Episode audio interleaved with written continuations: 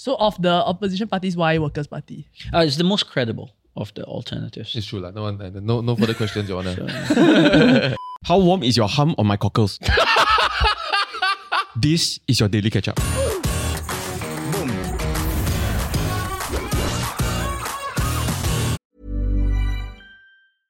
Hey, I'm Ryan Reynolds. Recently, I asked Mint Mobile's legal team if big wireless companies are allowed to raise prices due to inflation. They said yes. And then when I asked if raising prices technically violates those onerous two year contracts, they said, What the f are you talking about, you insane Hollywood ass?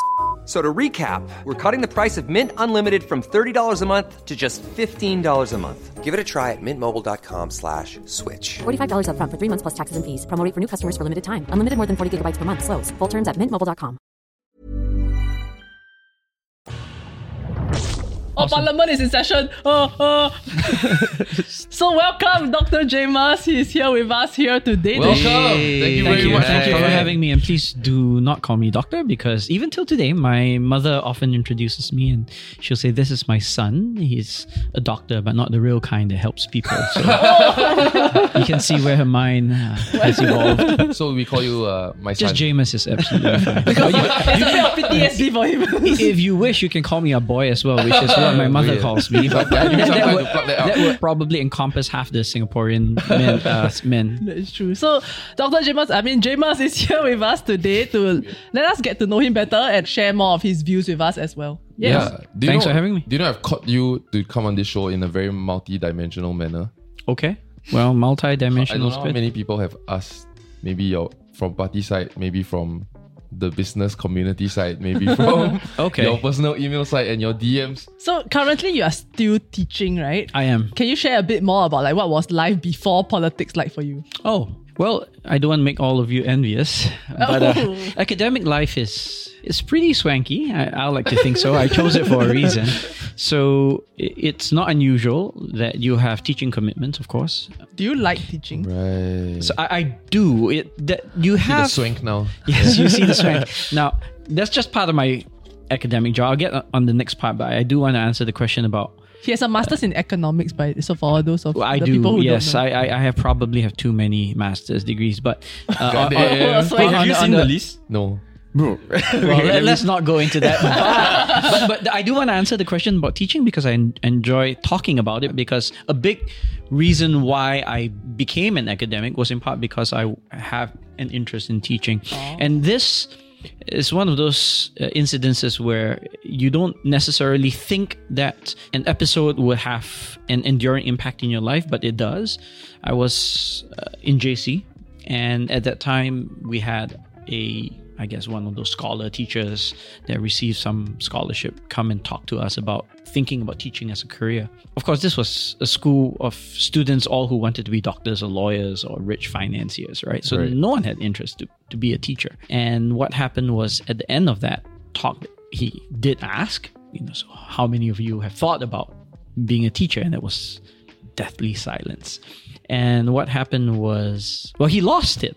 Uh, which was funny. He he, he, he, he got angry and said, "You guys are the elites um, of the next generation. If you do not countenance being a teacher yourself, then you should never ever complain if your children are taught by people who aren't the best because you have chosen explicitly to give that up. And so uh, it actually stuck with me. You actually spent quite a bit of time like abroad, like studying and all that, right? What was that like for you? So each country is different, of course. So I did my undergraduate in Australia, master's in uh, London, and then a PhD in the US. And You just secretly trying to travel. travel travel and also go to winemaking regions of the world. So it's uh you can see a little trajectory there but essentially each country is different and you are also different when you go to each of these countries right? When i first went to australia i was fresh out of ns so you are a different person. That was my first time re- genuinely living alone. I had to fend for myself, including learning that rotisserie chicken can last for many, many days in many different forms. so you you learn little tricks of the trade like that, how to survive. And then by the time I was in London, I was more accustomed to adapting to being alone. But then London had harsher weather than where I was in Australia, so I had to cope with that, that Right. element of, of living there. And then when I went to the US system, the US is a world unto itself. It's unfamiliar in many ways. Little things like they don't use the metric system, they use oh. the imperial Yeah. system, pounds and Fahrenheit and so on. Mm. And they drive on the other side of the road. So I almost routinely got killed every in the first week or two when I step on the mm. road and I look on the wrong side. Right. Immediately after NS, you basically were not in Singapore already. So I did what's called an honors year in Australia. So that's a year or so. And then when I returned, I did an like about nine months because of the difference in the northern and southern hemisphere academic years. Okay. So I worked my first job, my first real job. What was it? Well, actually, I wouldn't say that's my first real job. I, my first real job was in Burger King. Um, Wait, so- what? Yeah, yeah. My first, I, I worked The part time. Uh. part time. Not, not in Singapore though, right? Yeah, in Singapore, you, Ah. you guys didn't. You guys. You guys didn't didn't work work at fast food. I didn't. So, so Okay. okay. So at, I in did my retail. time, it was between McDonald's and Burger King. Burger King, uh, McDonald's paid two bucks an hour. Wow, that's McDonald- way back. Yeah, yes, way back. And Mac, uh, and, and Burger King paid two twelve or two thirteen. So th- I was like living it Yeah, up. yeah, I yeah. broke into Burger King, no, Yeah, rather yeah, than yeah. McDonald's. But my first job with a firm, so it was with J.P. Morgan. Uh, it's a- Right. an investment bank that's since been taken over. But so I worked there for about six, seven months, and then I went on did my masters. The masters was paid for by an institute, so I came back and served out my bond for about a year. right. But yeah, essentially, I had been abroad for many, many years. You, you until- spent most of your 20s studying then, in that sense, right? yeah, yeah. So until recently, I had lived more abroad than I have in Singapore. But like then- you like studying kind. Well, my mom regrets uh, telling me that I should study. you study when I, yes, 20. I, I never stopped.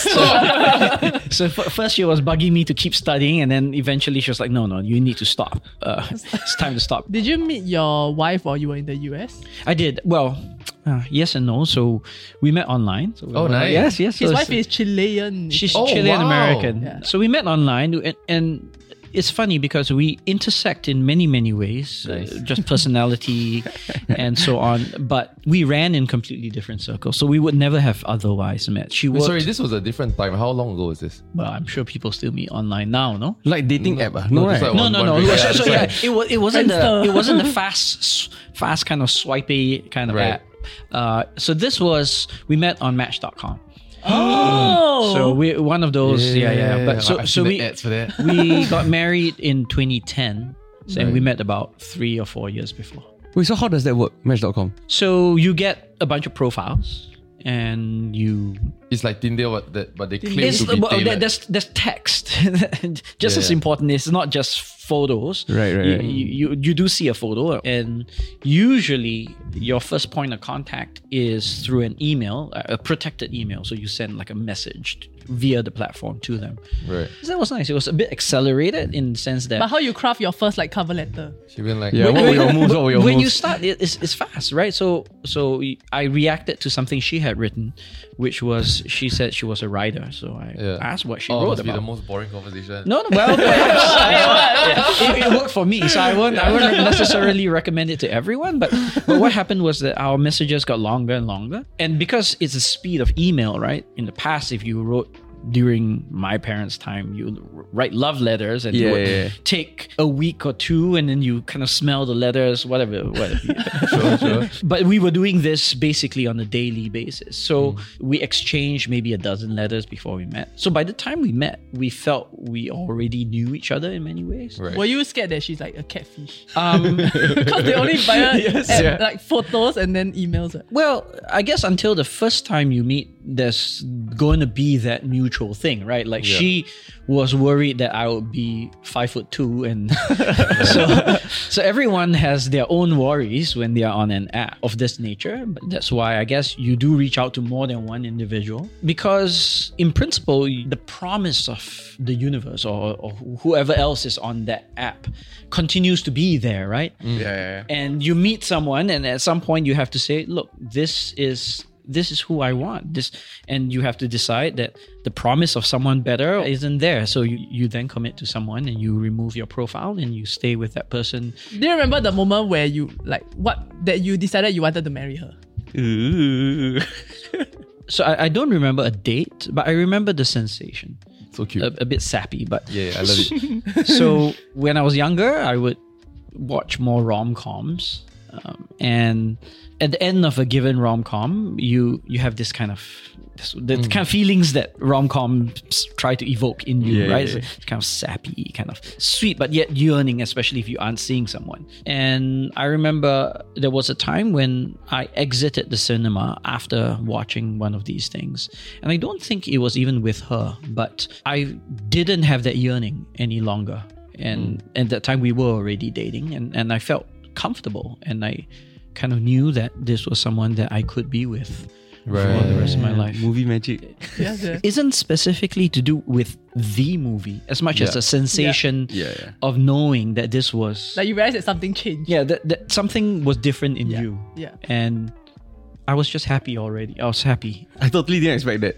I thought he was gonna say you put the ring in the cake. oh no no. So so so the the proposal that you have to take that seriously right? So Confirm. I had to get the ring before that. I went with two of my friends to New York. We wanted to get it from Tiffany's so I went to the actual Tiffany's. Yeah, well I remember a few things. One is that parking was ridiculous. It's 50 bucks an hour or something like that. Something ridiculous in New York City.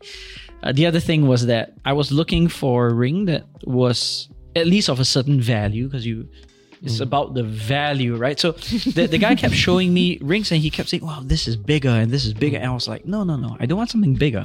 Mm. Do you have something smaller but more expensive? And he was mm. very confused.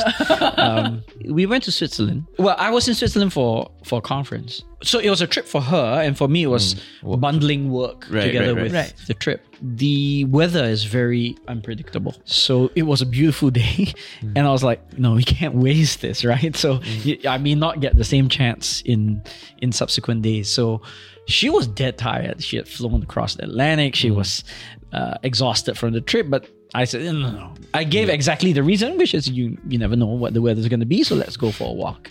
So we went out for a walk. And so that's where, where I popped the question. Why did you decide to come back to Singapore then? Well, it's quite straightforward. It's to do what I'm doing now. I wanted to serve the country. Oh, you specifically came back for. Yeah. Oh. So you you came back and reached out to a, a political party. I had, in fact, reached out to them even prior to coming back. Right. I knew that I was interested in serving. I knew that I was interested in offering alternatives and being able to speak freely about uh, the alternatives I had in mind. And so I reached out and I was volunteering with them um, Right. at a distance. So it was Workers' Party from the start. You had Yeah, right from the start. right. Is there a reason why? Like maybe out of all the opposition parties also. Or Did- even the incumbent, for example. Yeah, no, so so I was definitely not going to go with the incumbent because I felt that my contribution would best be from a position where I could speak freely and Right. and not be either self-censored or feel constrained that I had to limit my what I But do you then share. feel that you are you you now have the ability to speak as freely as you intended, though? Well, you have to be responsible about what, what you propose, of course. But Yeah. insofar as not being able to say something because it's the current policy and it, the, I, you feel that the current policy isn't working, I, I have freedom, at least within reason, to to flag those. Yeah. So of the opposition parties, why Workers' Party? Uh, it's the most credible of the alternatives. It's true, lah. No one, no, no further questions, Your Honor. So was politics always in the cards? Like was that like a end end goal? yeah, so so it's funny. Uh, when I was younger, Ah, yes. The answer is yes. ah, So when I was when I was 19, after I got my A level results, I Hated the education system. I said, let me change this. well, I didn't do that well for my A levels. I did well enough to get into uh, NUS and University College London's. Uh, Right. But those were in economics. I my first choice was actually law. I couldn't get into NUS law, so I had to genuinely start to ask myself, what am I gonna do, and why did I want to do this? And that was when my dad, he certainly wiser than, than I was at the time, asked me why I what I wanted to do, and I said, well, I, I'm I would like to serve the country. I was I was interested in politics, and I th- I explained that I thought having a background in law was mm. fairly typical way to get into that profession and well he knew that i was a softie so he was opposed to it uh, funnily enough he, he did not think that i had the gumption for what it took to be uh, in politics. But he also asked me why why necessarily law, and that led me to rethink. And I started studying a little bit of computer studies. I ended up with a diploma in that. And from there, I parlayed that into credits that I then applied to a degree in economics. And, and once I found economics, then I, I think I found something I, I loved, as I shared earlier on. But it was also something that I could specialize in and become, gain a certain degree of expertise. And I think uh, that's a general lesson, right? I mean, all of you are experts in your own domains, whatever you do. Arguably. And once you once you find that and you recognize that that is where your skill set lies, then you try your best to run with that as far as you can. Hmm. And so for me, it was economics, and I could run with that, and I found that it opened doors in terms of public policy, global public policy. I worked, for, that's why I worked for the World Bank, and it opened doors in research, which I enjoyed, and academia, and then ultimately opened the doors in public policy making back here in Singapore. So what would you say was like the most daunting part of your first election? Like I would imagine it's like the debate, you know, like No, I actually had fun during the debate.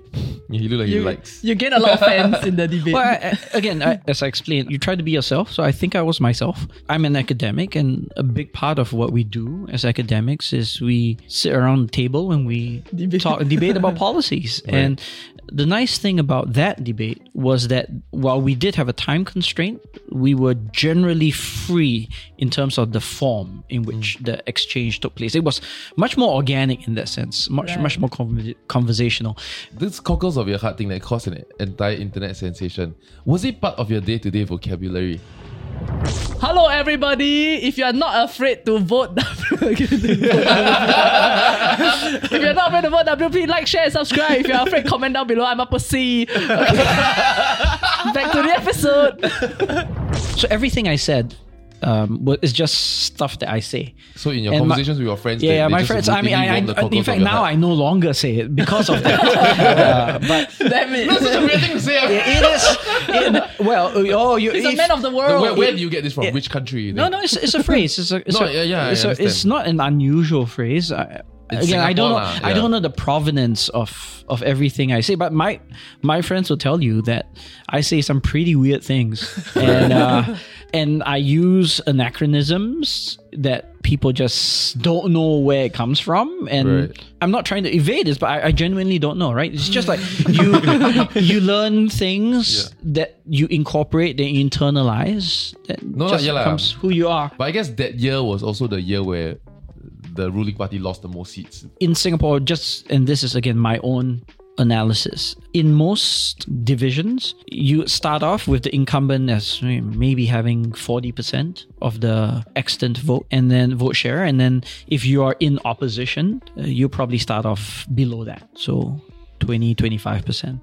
Right. And what I sensed that a combination of factors, our work on the ground, our outreach, Your um, internet sensationalism as well. I don't know about sensationalism, but uh, the the exposure that we got- got for the mm-hmm. party Right. during the debate and so on and so forth. I think all that got us to forty percent. So then we were neck and neck. Mm-hmm. Yeah.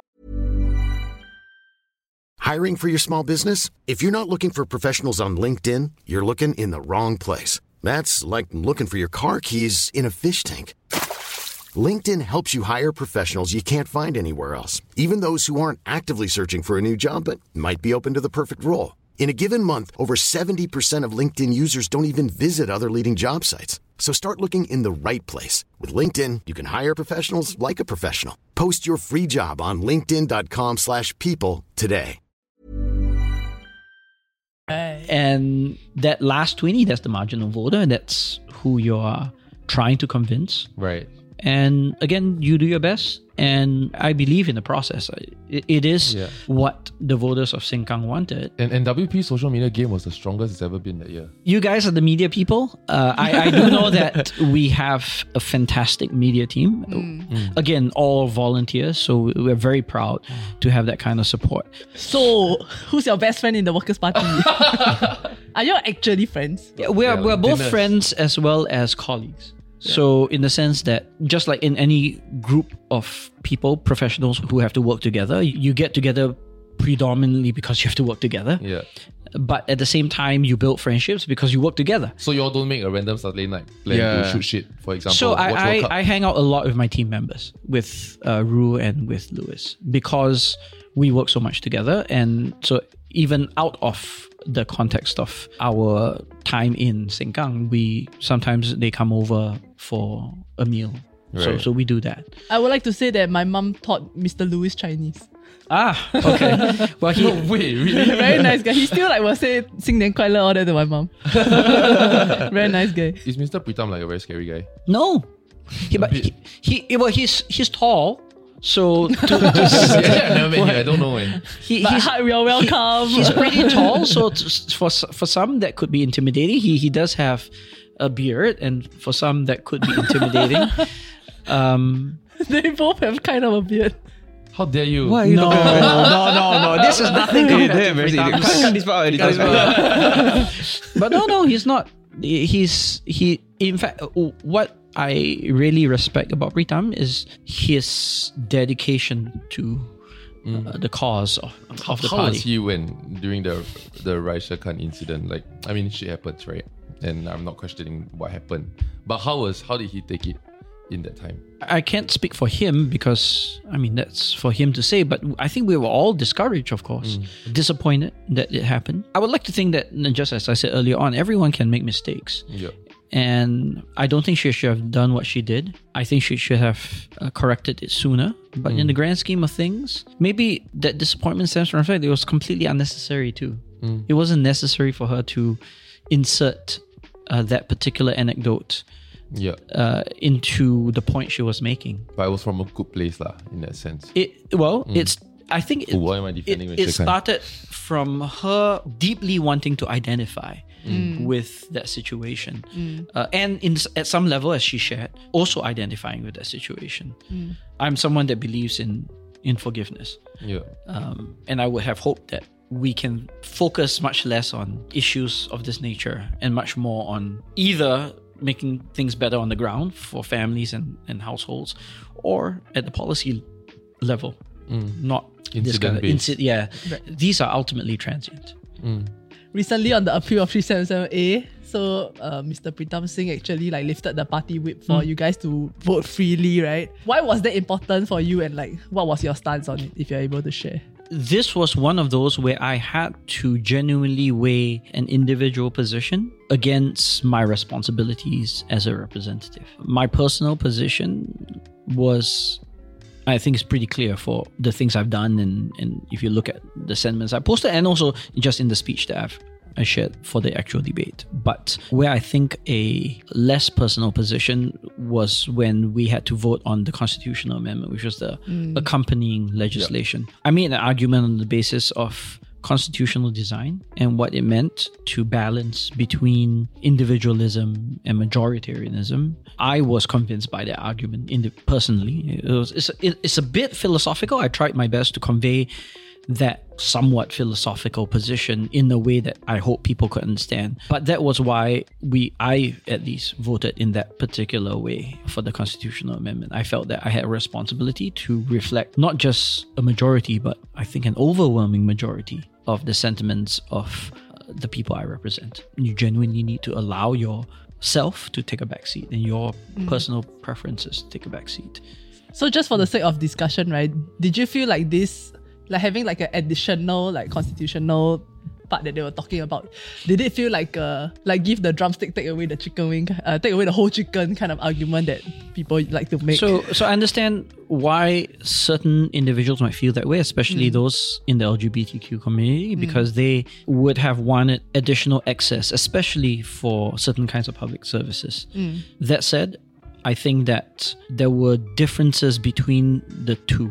I'm hopeful still that one day the country will move toward a position where we see that just because you are LGBTQ and you're a couple, you don't compromise anyone else's ability to access public services. treading carefully. So, so I are trading think with you. well, so I hope that we will move in that direction. And it will have to be a decision that comes with the, the natural ebbs and flows of democracy. Like it or not, it's a balance between individualism and majoritarianism. In this case, mm. it is about majoritarianism. Even those countries that have legalized gay marriage, no society has actually gone there without, I think, also a substantial shift in public attitudes toward this matter. You may say that ultimately there were judicial actions and so on and so forth. But if you look carefully, in most of those cases, there was also a shift in societal attitudes. Mm. We remain, as a society, a fairly socially conservative one. And so perhaps Singaporeans as a whole are not quite ready. Yeah. But if you study social phenomena, social movements, you know that these things can flip on a switch, and there's uh, almost a, a kind of a groundswell when it evolves. So some another thing that you've championed quite a bit, like in your run as well, was minimum wage, right? Do you think that has changed at all? Yeah, so uh, funnily enough, so that there is a scheme in Singapore called the local qualifying salary. I don't know if you've heard of it. Essentially says that if you want to hire a foreigner, uh, then you need to pay Singaporeans a certain minimum. And I forget the specific number, but I think the local qualifying salary is something in the order of 1500 or 1600 now. And what is nice and clean about this approach is that it now effectively gives you a minimum wage as long for Singaporeans only, because this applies only to Singaporeans, as long as you want to hire a foreigner. Mm. I hope we can one day evolve into a universal minimum wage, regardless of whether you're Singaporean or not. When the economic conditions are suitable for that, lah. Not just that, but it's tricky because there are some structural changes that the economy will have to go through. Yeah. So for starters, domestic helps, they don't have this minimum wage. And so it will completely change the nature of domestic help in our economy. It's not that it's impossible. Lots of countries, especially advanced industrialized countries, are able to also have forms of domestic help and so on and so forth, perhaps live in, perhaps not. Uh, that while respecting minimum wage stipulations. Similarly, our construction industry is extremely uh, labor intensive and that itself would have to change and our expectations for how things are built and the kind of capital equipment that would be required for that would have to also change. And so it mm. comes back down to a rebalancing of the balance between capital and labor with changes in our production model moving away from just an emphasis on cheap labor and toward complementing that labor with more capital and in turn increasing productivity and hence increasing remuneration associated with workers, mm. then they become more able to pay for these things. In part, why there is resistance now is because people think, look, I barely living paycheck to paycheck and so they're still It- it- struggling. It, does So- feel like Singapore's development comes with a form of a social agreement whereby we think of ourselves as giving jobs to immigrants that otherwise might not have a job, to be very mm-hmm. honest, right? Mm-hmm. To come here and build and develop our country infrastructurally for a quarter of a price that a Singaporean might do it for. And yet at the same time, for you as an MP coming in to say, okay, let's let's protect lives, which admirable, right? Which is and everyone can get behind that. But there is an arbitrary grey line that's drawn somewhere. At which point, so we, we push it high enough, Singaporeans pay for the price of of equal treatment, which we have a, we as a country have not decided in a sense whether we are willing to pay Well, for well that. for starters, so so firstly, I agree with you obviously that it cannot happen overnight. You cannot say Mm. oh, we're we're just gonna suddenly pay everyone with this minimum wage because the, the economic model is not ready to take Mm. that. So there has to be a transition period. I would agree more with you if we don't see this working elsewhere, but we do. We in Mm. many many other advanced economies, we see an alternative vision where Singaporeans are paid more for starters because the model is such that they have more complementary capital.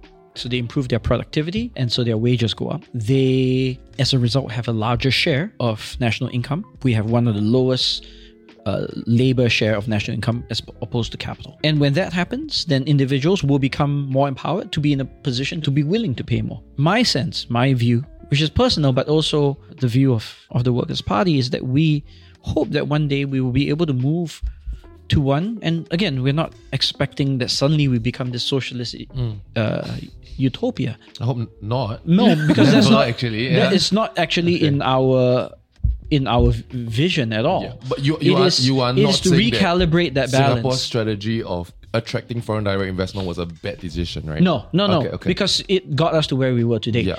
But, But at some point, here- it had to evolve. Okay. And I would argue that the point where it had to evolve was 10 to 15 years ago. Right. And we haven't gotten there. I mean, from a layman point of view, it does feel like this, the country has not produced entrepreneurs of that caliber.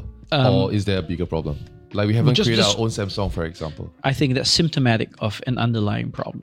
Mm-hmm. Uh, that we don't have a certain degree of entrepreneurial spirit, we don't have a certain degree of risk taking and innovativeness. And that really must come right from the start, right? I have a three year old daughter, and already I meet parents, some of them related to me, uh, who are stressing out about how much mm. their kids are learning in school. The kids are three, four. Mm.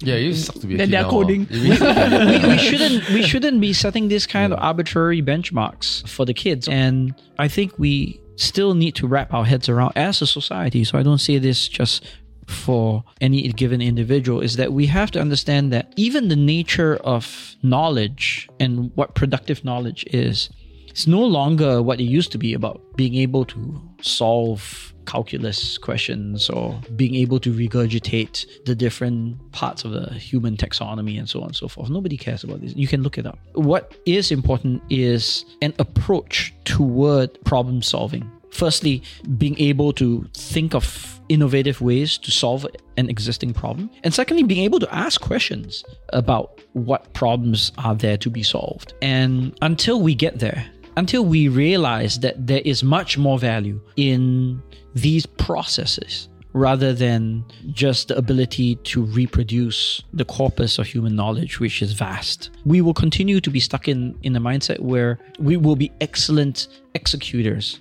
So we'll be great operators. But is that what you want? Is you want a nation of operators, a, a nation of number twos? it does feel like Singapore had the advantage of looking at the world as it was, right? Looking at America, even at late stage capitalism, taking the best from civilization around the world, and then really just kind of modeling that. So if we look at, for example, what's the unfair advantage of generational wealth in America is the ability for them to, because they have that wealth and influence, to give their children education and network that other children in America do not have. And Singapore kind of saw that, copied that to the point where we all have that. And then you are- we reach a point of hyper competitiveness in a country where there's no one to compete with. No, in that no, no. You reach a point where you're at the frontier. So we are at the global frontier. So now the hard work begins of pushing the boundaries of that frontier, and we don't know how to do that. That's why we don't have Nobel Prize winners. That's why we don't have uh, high numbers of innovators and and the Samsungs, as you Yeah, mentioned, we, and so we on. jump to the front without building our way there, feel. Well, no, we Hmm. we no. To be fair, we built our way there. We we benefited, of course, from imported capital, and Hmm. but our peoples worked blood and sweat and tears to get there, and our forefathers, as well as even us today, as I said.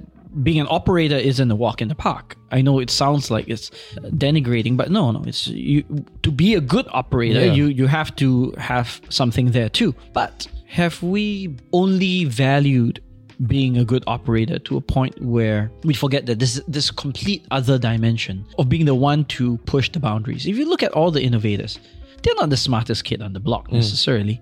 They're the ones that think differently, that dare to question the established rules and regimes. They are the ones that are willing to try something and fail and actually have enough character to then pick themselves up and say, well, let's go again. And I think that we are trying to evolve our educational system in some ways toward allowing more of this, but we haven't gotten there. And it comes from both supply and demand. It, when when I say demand, I mean our parents, young parents, have to be willing to say, my child has to have a different model. I'm reminded of this example. I can't remember where it was, but it, it was this this girl. It was one of those cases where there was a scandal about getting into universities, and one of these girls was already making five thousand or ten thousand a month from her social media outreach and so on and so forth. And then her parent decided that she needed to go to university and then kind of pulled her out of that Right. uh, career. And it's like she does this, she does this really well. Uh, OnlyFans, and it's baby. lucrative. well, I don't know. No, it wasn't. I don't think it was only OnlyFans, but it's lucrative, and yet because of a lack of understanding and because of a mindset that is still stuck in the previous century and the models of the pre- previous century, we say, yeah, no, no. We need to understand that ultimately value is what other people are willing to pay for, and if we understand that inherently, we will be able to create products. We will be able to create products that other people want, and then we create our own value. We that's how we create entrepreneurs. Right. So OnlyFans, no, lah, not jo- joking, but also not joking because the subscription model can serve for anything, right? Not just the explicit stuff, right? I'm not gonna be endorsing OnlyFans here anytime soon. Okay, so thank you very much, Jamus, for joining us today and sharing so much with us. yeah. It's my pleasure. Like, share, and subscribe, and we'll see you in the next episode. I think a lot of us might not know that Jamus is actually an ordained minister. Like- Oh, is it? Yeah. Hey, I was trying to find out how to do one. You know how to how to become. Uh, you go online. no, it's so hard. No, no, no. So we need the- a the- the- referral no, from no, a no. religious leader. I'm like, oh, I'm out. Because my friend so, wanted so to be ordained in for, for the universal life church thi- look this is a online thing you go online you pay 40 bucks or whatever it is and you check the boxes literally you click on the check boxes to say i affirm the values of peace and love and so on and you get the you get this thing that you can then frame in your wall. Really for us uh, we, we we lived in california and in california it was a little bit of an inside joke that if you got one of these things uh, you actually had the right to marry your friends. So it was something that we you know, 40 bucks for that laugh. Yeah, it, it was something that i that a, a number of us ended up doing so uh, so that that's why I, I ended up doing that i know that the internet has its way of uh, looking deeply at signals of what that may mean